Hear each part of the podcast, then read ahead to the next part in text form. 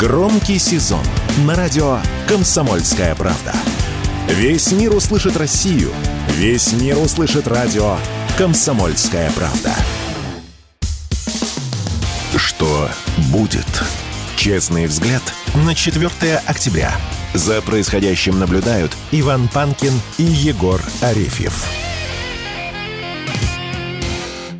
Здравствуйте, друзья! В студии радио «Комсомольская правда» Иван Панкин и Егор Арефьев. Мы рады вас приветствовать. Всем доброе утро. Как обычно, я напоминаю, друзья, что в Рутюбе и во Вконтакте идут прямые видеотрансляции. Милости просим. Пожалуйста, подписывайтесь, вступайте, нажимайте там на ракеты, на лайки. Все как полагается, все как обычно. Пишите в чате. В середине, в конце этого часа, в середине следующего, во время больших перерывов будем отвечать на ваши вопросы. Не забываем про подкасты. А подкасты лучше всего слушаются, например, в CastBox, Яндекс.Музыке, Google Подкаст, Apple Подкаст и примерно в сотне других подкаст-платформах. Я еще раз напоминаю, что их огромное количество, поэтому рекомендую вам подкаст-агрегатор, который так и называется, podcast.ru. Милости просим на него подпишитесь, найдите нас, нашу радиостанцию, ну или какие-нибудь другие подкасты, которые вам по душе. А, телеграм-каналы Панкин и Радио «Комсомольская правда». Там, кстати, дублируется прямая видеотрансляция. И сайт radiokp.ru. Там есть кнопка «Прямой эфир». Начинаем. Что будет? Так, есть замечательная совершенно новость. Мы все гадаем, возьмут, например, Украину в Евросоюз примут или не примут, примут или не примут, примут или не примут, примут или не примут. Вот на чем остановимся. Вроде бы как эта ромашка немножко заранее была предопределена. Ромашка закончилась да, уже, да. а мы постоянно, а мы продолжаем гадать. Да. Итак, присоединение к Евросоюзу возможно, говорят, в таком органе, как Европейский Совет. Я, кстати, не часто встречаю упоминание этого самого Евросовета в СМИ, а, и наверняка можно серьезно относиться к этому высшему, как я выяснил, политическому органу Европейского Союза, состоящему из глав государств и правительств государств-членов ЕС. И вот там прозвучала замечательная, замечательная а, новость оттуда. Пришла к нам. Сообщается, что а, Шарль Мишель, это глава этого самого Евросовета, он заявил, что вполне вероятно, к 30 году Украина войдет таки в ЕС. Может войти, вот э, мне кажется, это самое ключевое в данном случае.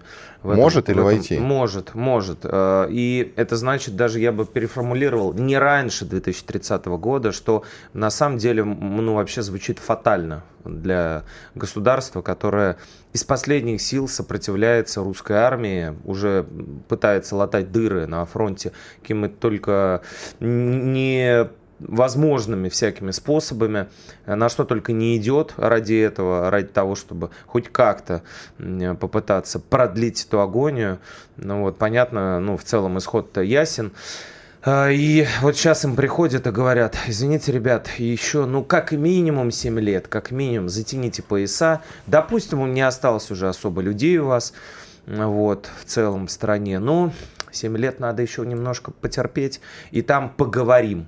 То есть я как понимаю, это Евросовет Евросоюза в декабре только соберется снова, чтобы поговорить вообще, насколько... Чтобы Украина... опять допустить вероятность. Да, да, да, понимаешь? То есть, ну, для меня, если бы я был президентом любого государства, это, ну, допустим, конечно, не плевок, потому что, ну, кто просит еще 7 лет? Кто, кроме Александра Григорьевича, может дать такие гарантии сам себе, да? Вот. Лукашенко. Понятное дело, что, скорее всего, попрощаются с э, товарищем Зеленским. С, с, с этой идеей или и с товарищем Зеленским? С товарищем даже? Зеленским точно, а там уже... А с идеей? А там уже будет видно, что по идее, потому что, я как понимаю, Европа потихонечку разочаровывается в, в проекте. Украина? Угу. А Украина разочаровывается в Евросоюзе? У нет? них просто нет, мне кажется, иного Они выбора. Они уже не кричат Януковича да. в жопу, Украину в Европу? Да, мне кажется, уже все, все потихоньку, точнее, как начало доходить, э, но уже было поздно. Ты знаешь, с НАТО же у них та же история. Тут звучали предложения взять Украину в альянс по частям. Mm-hmm. Самая популярная это сейчас новость. По частям будут брать. По каким, правда, частям непонятно. Может быть, они в ЕС будут тоже по частям вступать. Опять-таки, по каким частям? Без Киева. Вам три наггетса, пять или семь? Будут, э, надо будет выделить области, которые благоприятные, которые неблагоприятные. В то же время, понимаешь, э, что еще э, более грустное, вот ты говорил, мы обсуждали перед эфиром, что нам не хватает позитива, но я не могу, когда мы говорим про Украину, о позитиве говорить, потому что та же самая Британия, ну пускай там бывший министр обороны, да, Бен Уоллес, но он все-таки бывший, и часто о нем все-таки министр. все говорят, да-да-да. Вот, так он вообще тут на днях сказал, что нужно активнее призывать на военную службу молодежь, потому что, по их данным, старики там 40-летние служат, и, в общем-то, им тяжеловато бегать от окопа к окопу к блиндажу, и, и понимаешь, как в мультике «Золотая антилопа», вот еще, еще, все. Золото и, еще. И еще. да, и, и, и уменьшается, и уменьшается количество, так сказать, генофонда, да, и вообще мужского населения, но все равно мало. И тут к ним, как только они спрашивают, ну, так, может быть, вот у нас достаточное количество, значит, погибло людей, чтобы нас взяли в ЕС. Им говорят, ну, еще молодых немножко бы, еще вот как бы маловато. Если говорить серьезно, конечно, ни о каком реально вступлении в Европейский Союз, э, Союз говорить не приходится по одной простой причине. Там есть как бы и другие кандидаты, и сначала нужно разобраться с ними. Есть такое понятие, как очередность. И Украина там отнюдь не первая. Плюс Украине для того, чтобы вступить в Евросоюз, надо разобраться с коррупцией, которой, как э, нам сообщают, там на Украине нет, по крайней мере, Зеленский еще в 22 году заявил о том, что все коррупционеры уехали, а кто-то ушел на фронт. Соответственно, все, нет коррупционеров, нет коррупции. Это, конечно, такая смешная шутка, коррупционеры. Э, в стране остались, и коррупция оттуда никуда не делась. Тем не менее, сейчас из Соединенных Штатов Америки к ним пришла депеша, в которой сообщалось о том, что э, ровно 45 дней в стране под названием Украина не должно быть никакой коррупции. То есть на 45 дней мы коррупцию оставляем. Как пост, да, Ставим пост... песочные часы на 45 дней, да. да, вот как только они закончатся, и сразу же после этого снова можно а, коррупцию-то начать в стране разводить. Между прочим, а, несмотря на вот эти все смешные заявления по поводу того, что коррупции как бы нет, но ее все равно надо остановить, а, на Украине, на Украине отчаянно пытаются по-прежнему доказывать Соединенным Штатам Америки, что они чисты. И сейчас вот одна из последних э, новостей, если накануне в Америке говорилось о том, что будут проводить проверку по поводу коррупции на Украине, сейчас уже э, несколько американских политиков и чиновников сказали, что ничего о коррупции в вооруженных силах Украины не слышали. Ну, это логично, потому что вообще-то это, мне кажется, выс выс высочайший такой как сказать, э, пилотаж вопрос, да, высочайший пилотаж, э, говорить об коррупции в армии во время военных действий. На это я не знаю, кто может э, пойти, только государство, которое очень в себе сильно уверено. Министра обороны Резникова, интересно, за что тогда сняли? Ну, вот просто как любопытно. ты говоришь, оговорили? Оговорили Резникова? Да, оговорили. Нет, ну скандал, подожди, коррупционный скандал с куртками для солдат ВСУ, он был? Был, С конечно. продуктами питания скандал конечно. был? Был? Был. Конечно. А, но коррупции при этом нет.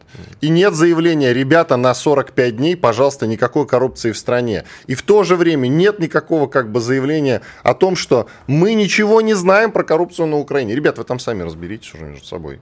Во-первых. Во-вторых, э, Залужный, про которого мы говорили не раз, да, военком, главком, точнее, он же военком. По он скоро до военкома по, понизит, по, не волнуйся. По совместительству, да, главный военком Украины.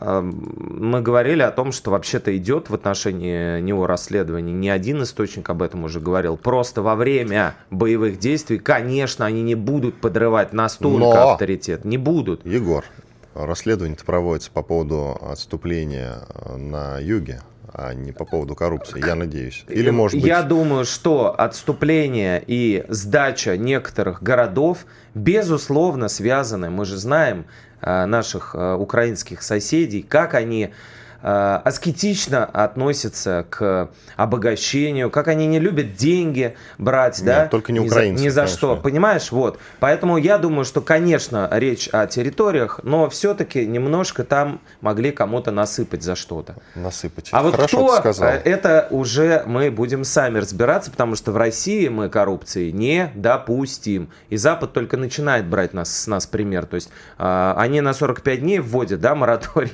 мораторий на коррупцию.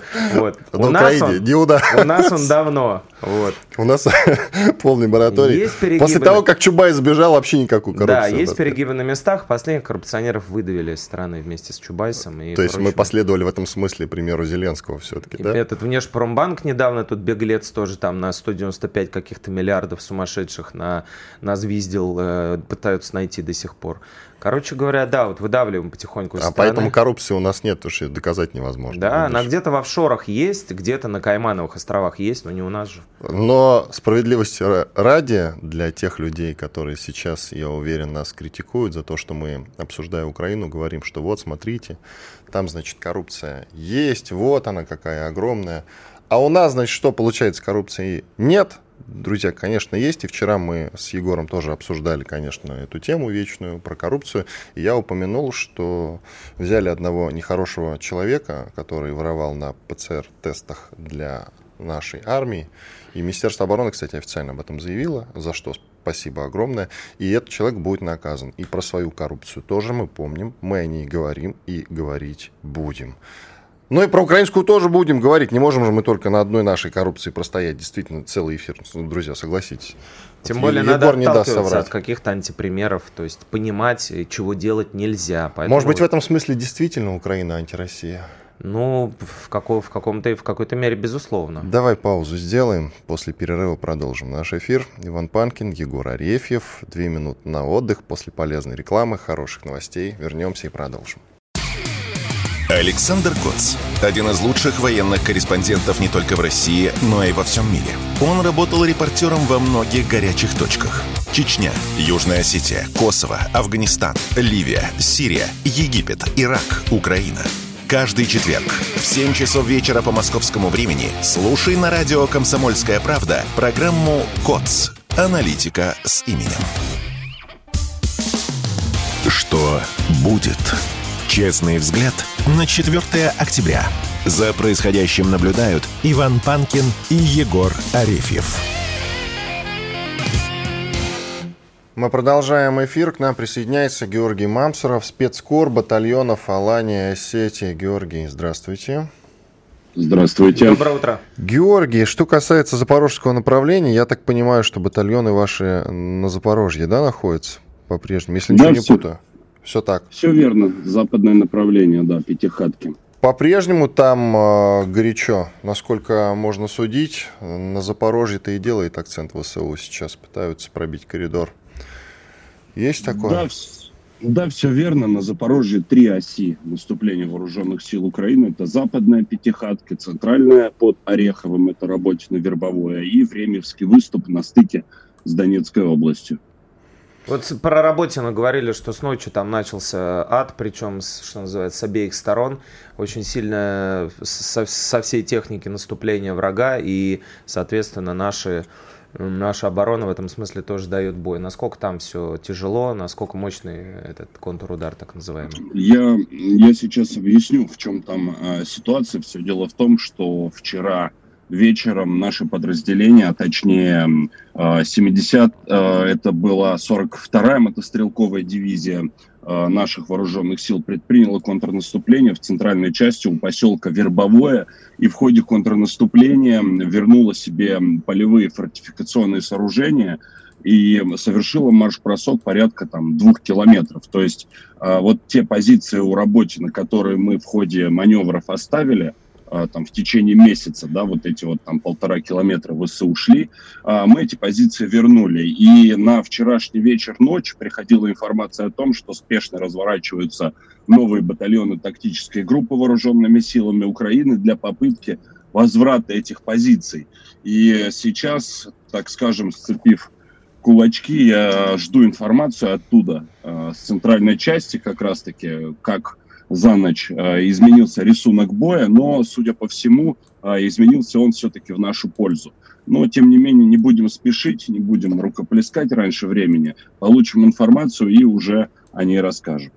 Вот интересно, почему они все-таки по-прежнему делают ставку на Запорожье, не пытаются ничего предпринять, по сути, на других направлениях. Ну, э, горячее всего после Запорожья, я имею в виду, на Херсонском направлении. И тем не менее, по-прежнему они давят именно на Запорожье. С чем связано? Ну, не будем забывать про Донецкое направление, где плотность работы артиллерии, например, ну, э, не в пример больше, чем на любом другом направлении. Да, но в Донецке но... такая ситуация давно, она не связана с контрнаступлением, а контрнаступление акцентировано было изначально именно на Запорожье. Согласен. А, и действительно, с Херсонского направления приходят различные новости. В первую очередь, это то, что вооруженные силы Украины снова собирают речной транспорт, э, собирают гидроциклы, катера. А, да, у них в центре Запорожской области ничего не получается, действительно могут попробовать и по Днепру высадиться. И э, это уже от безысходности, учитывая, что ежесуточно наши ребята уничтожают там по 2-3 катера, и как бы активность противника действительно возросла. И возросла она наиболее напротив Новой Каховки – и туда ближе к переправе на Крым, туда ниже уже. А, поэтому действительно, ну, надо сказать, что линия обороны по нашему берегу Днепра, она максимально готова к отражению попыток контрнаступления уже, наверное, три месяца. И до сих пор вот так серьезно, как у нас на Запорожской области, в бой не вступали ребята на Херсонской. Хотя работают дистанционно, не будем забывать Антоновский мост – по которому постоянно работали наши ребята, в том числе обрушили э, один из пролетов моста. Поэтому здесь тоже будем внимательны, получаем информацию несколько раз в день, э, но удивить нас вооруженные силы Украины там тоже не смогут. Это мое мнение. А вот по поводу, да, удивить тоже такое уточнение. Вот именно направление Волноваха-Мелитополь, да, вот эта железнодорожная артерия, ветка, на которую они активно пытаются, значит, давить, такмак и все, и, и, и все прочие пункты, которые рядом. Насколько там опасно движение и вообще насколько возможно их продвижение? Вы знаете, э, радует, что пошла тенденция на Запорожском фронте, такая тенденция наших э, контратакующих действий. Э, это связано, во-первых, с тем, что начинают выдыхаться все-таки ВСУшники. Очень много выбили опытных и действительно, да, вот боевиков с опытом. И в бой сейчас в основном идут боевики из числа мобилизованных граждан. Украины. Причем таких сейчас около там, порядка 75%. А если посмотреть на тех пленных, которые сейчас попадают нам в руки. А, и на Волновахском направлении, да, это ближе к урожайному, к временскому выступу, тенденция точно такая же. То есть в ходе контратакующих действий, э, я там сам не был уже порядка двух недель, но э, на связи с человеком, который выполняет там э, работу наблюдателя. Э, и в ходе контратакующих действий в той части области тоже возвращены полевые позиции передовые. И по факту ВСУ вот сейчас начинают все сначала, да, то есть все три месяца они бросали в топку, за каждый метр они отдавали порядка сотни э, жизней своих. А, боевиков. И сегодня, после наших контратак, они, по сути, должны начинать все сначала. Снова идти метр за метром, потому что эти 700-800 метров, на которые мы отошли в ходе маневренной обороны, они снова были возвращены. Вот такая ситуация, хотя, конечно, там она одна из самых опасных. Это связано с тем, что э, там наименее, самое маленькое расстояние для того, чтобы перерезать сухопутный коридор для движения от Таганрога на Крым. А, собственно, поэтому у нас там и не тонко, а очень даже с запасом прочности, очень даже серьезно. Вы сказали, что ВСУшники начали выдыхаться. Какие признаки на это указывают конкретно? Ну, первое, самое первое, это, конечно, количество пленных, которое сдается. И то, Они через позывной они... «Волга»? Все так? Том числе, в том числе, но э, вы знаете, есть несколько вещей. Первое это 149.200, 200. Кажется им, что они собственную смерть вызывают. Вот такие разговоры идут. Но, тем не менее, уже порядка 6 тысяч человек по э, данным из открытых источников, порядка 6 тысяч человек уже сдались с помощью этого, так скажем, флешмоба. Но э, все дело в качестве.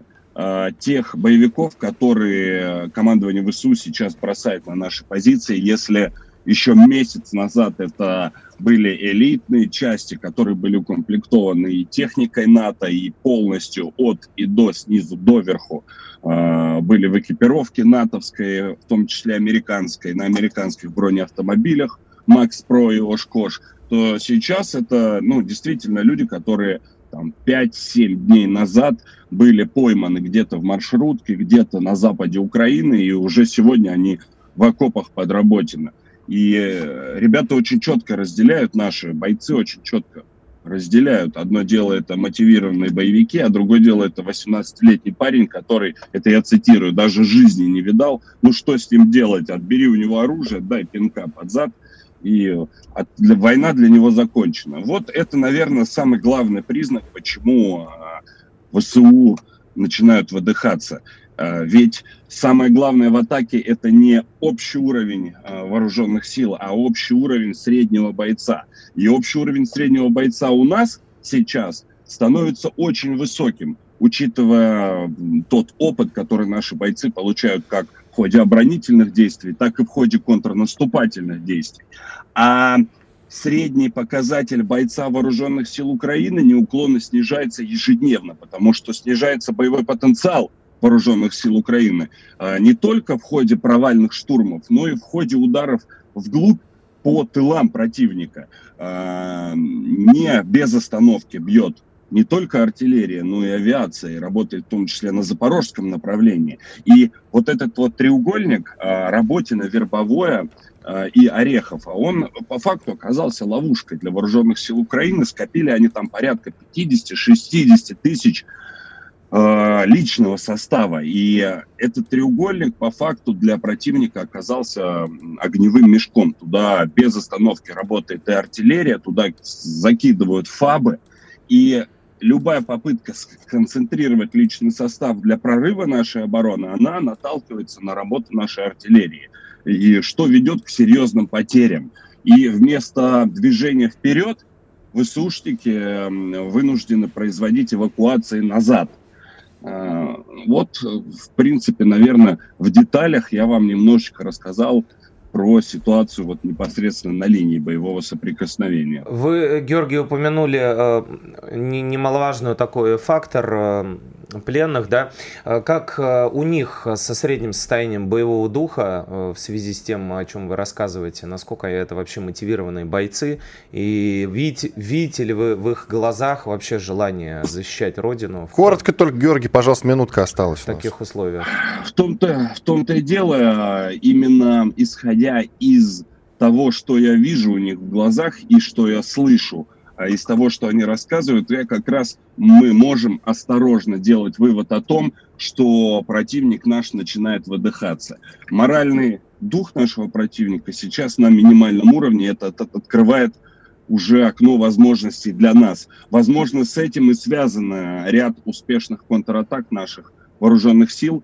И надеюсь, что чем ближе к зиме, тем атакующий потенциал нашего противника будет все ниже и ниже. Спасибо, Спасибо. большое.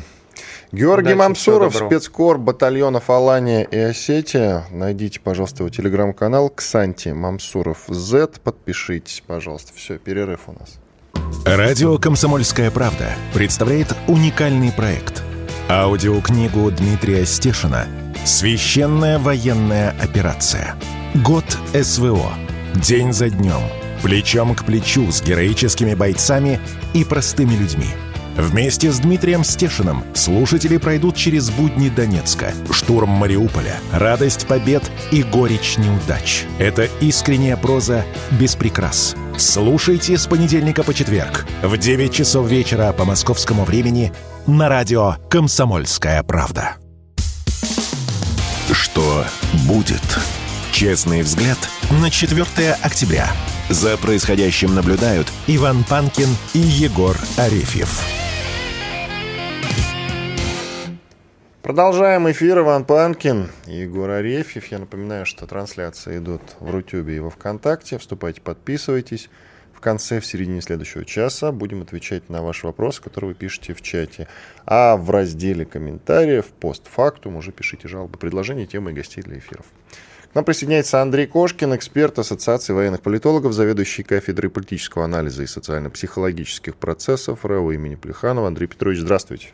Здравствуйте, Иван, здравствуйте, Егор, здравствуйте, дорогие зрители и радиослушатели. Доброе утро. Андрей Петрович, я так понимаю, что вы были на дискуссионном клубе «Валдай»?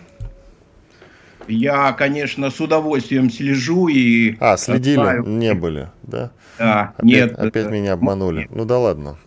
А, тем не менее, вы не могли не следить о разговорах, которые там действительно шли, о дискуссиях, и а, много там говорилось о войне и мире. Не так ли? Конечно, вы понимаете, надо сказать, что и предыдущие повестки, они были э, как раз э, очень э, существенно анализировавшие состояние, которое сегодня складывается в мире в целом и непосредственно в Европе вокруг кризиса в Украине. Но на сегодняшний день, мне кажется, некий такой прорыв. Э, пять авторов предложили доклад накануне заседания конференции о том, как они видят э, процессы, которые развиваются сегодня, а самое главное, как они видят новое мироустройство. И самое интересное, делается заявка на то, что новое мироустройство не будет отвечать тому, что было предыдущие 500 лет. И это весьма важный фактор, особенно процесс его формирования. То есть, на мой взгляд, наши эксперты на международной площадке такого э, уровня высокого э, предлагают э, свои подходы. То есть мы увлекаем экспертную корпорацию мира для того, чтобы э, э, предложить повестку дня, которая отличается от тех, которые сегодня предлагают как э, в нашем золотом миллиарды принято говорить, так и э, в коллективном не Западе, или мы говорим э, мировое большинство а на Западе называют глобальный юг. Вот э, этот подход, на мой взгляд, и показывает некий прорывной интеллектуальный подход в таком важном экспертном деле. Андрей Петрович, а мы вообще готовы к этим цивилизационным сдвигам, которые, очевидно, происходят? Меняется уже прежняя внешнеполитическая система отношений, вот точка невозврата пройдена. Вот мы отвыкли от системы пятилеток и вообще советского стратегического планирования. А, любим доклады слушать разные, интересные. А практически мы сами будем меняться? Общество, власть готовы к этому? Да, мы меняемся. Мы готовы и мы меняемся я глубоко убежден, что СВО это точка сборки э, в Европе нового мироустройства, это девестернизация, это э, э, мощнейший э, такой толчок, к тому же это оценим не только мы, это оценивает и на Востоке, на Западе просто не могут признать, потому что у них совсем другая конъюнктура. Но то, что они боятся изменений э, в этой части планеты вне свою пользу, нет ни у кого сомнения. Так что мы не просто э, готовы, мы э, находимся в режиме и в центре событий. А самое главное, я сегодня говорю о том, что мы э, пытаемся и предлагаем варианты переосмысления этого процесса. И при том, исходя из э, новых абсолютно до этого человечеству неизведанных процессов. Это и и искусственного интеллекта, IT-технологий, биотехнологий. Это, откровенно говоря, шокирует человечество теми э, перспективами, которые открываются перед ним. И не только позитивными, но человек так устроен, на 70% он больше боится потерять. Так что все больше переживают в плане, а не станет ли это завершением э, человеческой цивилизации. Вот что больше пугает. Вот в, в, в этой связи обыватель э, на что может рассчитывать? Он вот сидит и боится, что на работе его заменит искусственный интеллект, что э, специальная военная операция у него там заберет ее последствия, все, что у него было. Ядерные бомбы Да, будет ли вообще перестраиваться мышление гражданского общества и э, нас всех, тех, кто не готов принимать вот эти вот изменения глобальные, потому что сила инерции это велика все равно. Спасибо, Егор. Да, конечно. Но если обыватель сидит и думает, это уже победа. Неплохо, да? Да, конечно, это и есть перестройка. Мы же с вами разрушаем э, свой колпак благополучия только э, путем того, чтобы разрушить его и заставить себя встать с дивана, осваивать что-то новое. Так что, конечно, мы все находимся э, в режиме неопределенности, и это на нас налагает серьезные отпечатки в деятельности, Э, депрессия, стресс, э, конечно, переживания, но вы, вы прекрасно понимаете, что вдруг вам придет друг, подруга и скажет, ну ладно, хватит тут уже э, сопли распускать, а ну пошли на улицу, сейчас подумаем, где можно Э, и что сделать, ведь мы же умные люди, мы же учились, что это такое. Так что я думаю, и сегодняшняя передача, и вот э, ваши вопросы, они заставят многих людей э, призадуматься, а что если я буду точно так же, как наши эксперты, интеллектуалы, опережают события и пытаются открыть горизонт, спланировать, как будет устроен мир, а я возьму и открою горизонт и спланирую, как будет устроена моя жизнь. И я думаю, э, это хороший стимул. Так, насчет депрессии и стресса, о которых вы сказали, их же испытывают э, не только простые люди здесь в России, но и простые люди там на Украине. Про простых людей я имею в виду руководство Украины. Там настроение в правительстве, как пишет немецкий Бильд, характеризуются отчаянием на фоне недостаточного числа поставляемых вооружений. Слушайте, э, мы когда про вот эти вот э, недостатки в поставках э, рассуждаем, мы не занимаемся ли шапкозакидательством в очередной раз? Очевидно же, что поставки будут. Мне, правда, непонятно, зачем об этом немецкий Бильд пишет. Хорошее же издание вроде бы все прекрасно понимаем, и демократы, и республиканцы на сегодняшний день будут э, заниматься поддержкой конфликта, они будут э, продолжать э, гибридную войну, в принципе, а кризис на Украине, который они организовали, это есть мощнейший инструмент, которым они были уверены, что всковырнут нас изнутри и разрушат тем самым для того, чтобы поделить между собой. Так что, естественно, что Украина, а именно нынешнее киевское руководство очень переживает. Тут уже э, солидно подмешивается личное благополучие, ведь э, без поддержки, без прикрытия со стороны Вашингтона, в принципе, нынешнее руководство, нынешнее правительство не удержится у власти. И это э, их беспокоит настолько, что они хотели бы э, набросить завесу переживания за страну, за общество, э, поднять европейские все силы в защиту себя. И это вот первый сигнал, что на 45 дней вот их лишают некого удовольствия и проверяют, насколько они в состоянии будут эти 45 дней пережить. Хотя так нет, ну там же другая ситуация. 45 дней, да, и про коррупцию тоже, мы, кстати, сегодня уже об этом а, рассуждали. Но 5 миллиардов им такие выделили, а этого да. хватит на полгода. Так что вот, вот, не надо париться по поводу 45 дней. Оружие нет. и деньги будут. Если мы говорим об э, неком э, состоянии Э, общества и состоянием массового э, сознания. А, естественно, Пентагон первый запросил, дайте нам отдельный э, закон, чтобы мы все-таки получили деньги. Хотя как раз они имеют эти деньги на 6 месяцев это имеет Пентагон, и у них все расписано, и 6 месяцев они по графику так и будут продолжать снабжать. Но Соединенным Штатам Америки не это надо. Им надо переложить этот конфликт на плечи своих союзников, которых они раскатали для того, чтобы э, снизить э, конкурентную способность их по отношению к себе, впитать в себя все, ну не все, хотя бы основной потенциал материальных средств и интеллектуальных. А главное сейчас переложить, кто будет. Э, Великобритания потянет одна? Нет. Ей нужно создать команду, которая будет тянуть. Для того, чтобы Соединенным Штатам уже, наверное, перебираться, как они говорят, в Индо-Тихоокеанский регион. Там ведь создаются азиатские НАТО, их надо тоже подпитывать, тоже надо составлять конфликтную ситуацию и заставить, чтобы эти страны также тянули конфликт без Соединенных Штатов Америки, в частности, допустим, Северной Кореи или с Китаем, как это делается в Европе против России.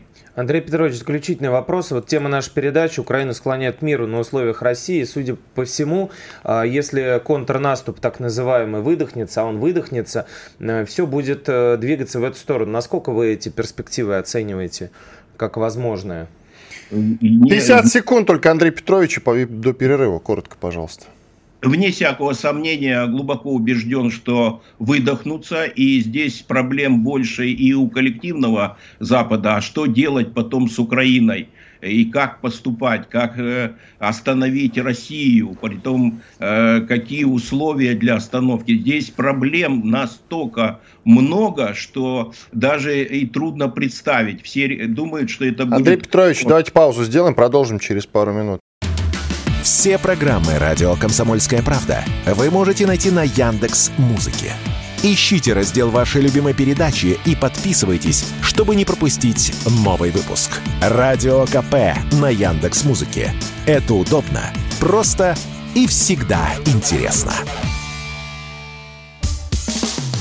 Что будет? Честный взгляд на 4 октября.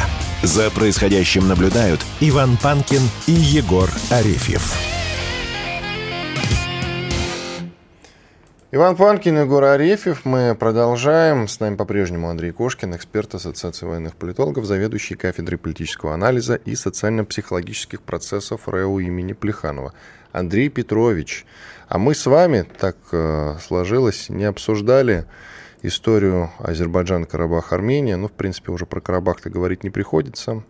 По сути, Карабах сдан, нет больше никакого Карабаха, разве что территориально. А тут еще Армения ратифицировала римский статут зачем-то, совершенно непонятно. Вообще, вот э, в этом секторе э, как будет складываться в дальнейшем э, обстановка? Азербайджан, там, не знаю, займется сейчас поглощением Армении. Как будет действовать Россия? Да, вы правы. Сегодня, наверное, следует больше уделить внимание э, неким э, э столкновениям сверхдержав которые обычно ответственны за Южный Кавказ, за этот регион. Это Россия, Иран и Турция. Э, Россия делает все, чтобы стабилизировать ситуацию. И мне очень неприятно сейчас слышать ту информацию, которую выдают э, западные средства когда говорят о том, что во всем виновата Россия, и вот видите, только благодаря э, вот ошибкам со стороны России Армения оказалась в такой ситуации. То есть все пере, переворачивает, вот так воздействует и формирует на массовое сознание обывателя западных государств. Но Россия до сих пор делает все, чтобы снять напряжение, помогает, гибнут наши ребята, и это трагедия, миротворцы, но, делаю, но дело они делают во имя жизни других, для того, чтобы предотвратить насилие.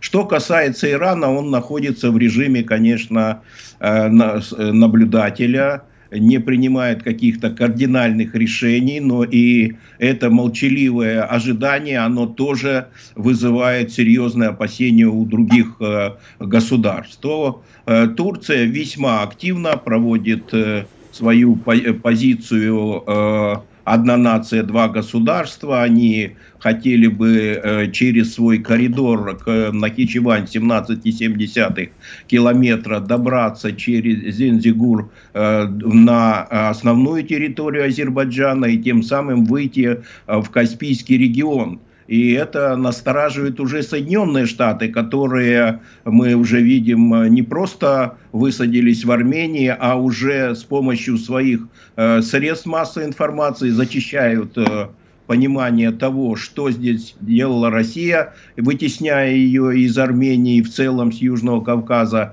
и пытаясь вклиниться. Но их уже начинает беспокоить факт усиления Турции и Азербайджана.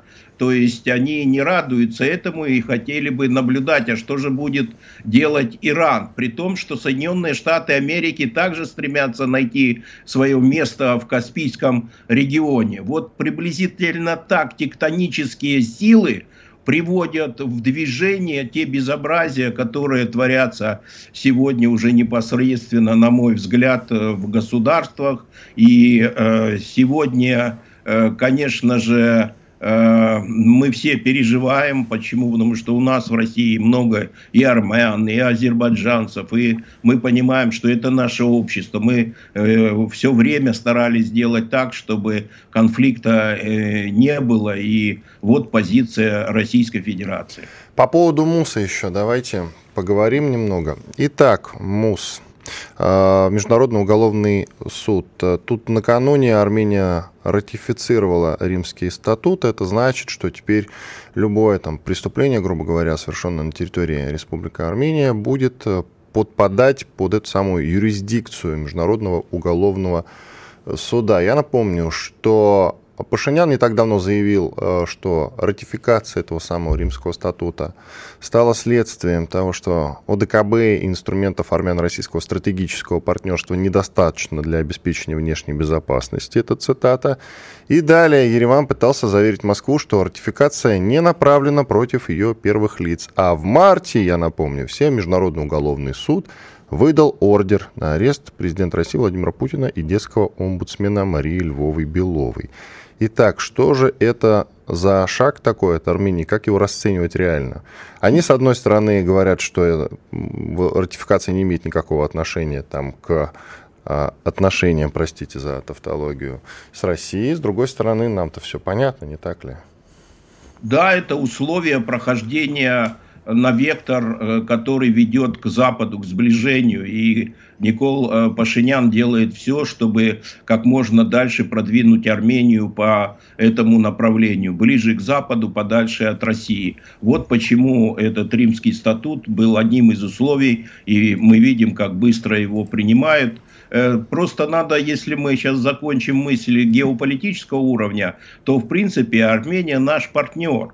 И нынешнее руководство, которое творит вот эти все безобразия, это еще не окончательное движение по вектору. Просто его слишком торопят со всех сторон. Это и Соединенные Штаты, и Турция, конечно же, э, и Азербайджан, чтобы он находился у власти и продолжал э, вот это э, движение дистанцирование от Москвы и приближение к Вашингтону. А на самом деле мы, э, в общем-то, были и остаемся, на мой взгляд, и я надеюсь, будем э, партнерами. Но вот в настоящее время, конечно, действия Никола Пашиняна, это и нахождение его, каждый день нахождения у власти, это будет вот подобного рода действия, как, которые ему предписывают сейчас из посольства, а решаются они в проекте в Вашингтоне э, для того, чтобы как можно э, динамичнее вы, сейчас выдавливать Россию Южного Кавказа. А насколько они могут успеть за это время очень сильно вооружиться, пока он сидит э, Пашинян? Потому что глава вот МИД Франции, например, э, подтвердила, что их государство везет в Армению военную технику, а некий такой бывший помощник советника президента по безопасности Владимир Погосян сказал, что Армения на фоне капитуляции Нагорного Карабаха может теперь и на Крым претендовать, и на Сочи, и на Армавир. Э, насколько вообще э, может это все далеко зайти, как вы считаете? Да, кстати, великая цитата на самом деле. Хочу сказать, что Армения небольшая страна, и демографический ресурс не очень большой.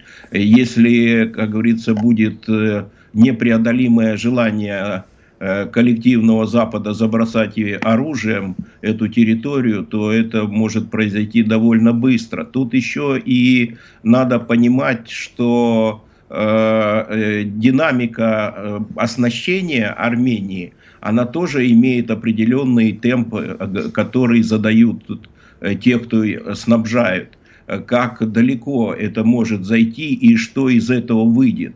Посмотрите, ведь все вооружение Нагорного Карабаха, оно уже перешло в Азербайджан, а там оказалось не так мало – сейчас кого вооружать, с какой целью, кто удержится Никол Пашинян у власти. Да, э, делают все, чтобы он удержался. А если не удержится, э, куда это оружие пойдет, с какой целью. Я понимаю, что Вашингтону в принципе не это важно. Важно, чтобы это оружие стреляло именно в этой части. И неважно, кто будет погибать, главное, чтобы открыть некий второй фронт для России, сломить ее. Но мы же все-таки Э, контролируем ситуацию, и есть понимание у Ирана, чтобы пожар-то э, не разжигать на э, границах своих в этом регионе. Вот тут еще много сталкиваются мнений, и не все они однозначные. А, так а... все-таки коротко, извините, пожалуйста, коротко. Азербайджан пойдет на поглощение Армении?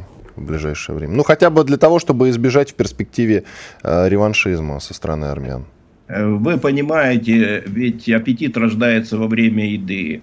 И вот решение со стороны того, того что Никол Пашинян отдал всю эту территорию, а теперь э, слышатся призывы не только там в Азербайджане, как бы и в других местах, а э, что такое Армения? Это западная часть Азербайджана.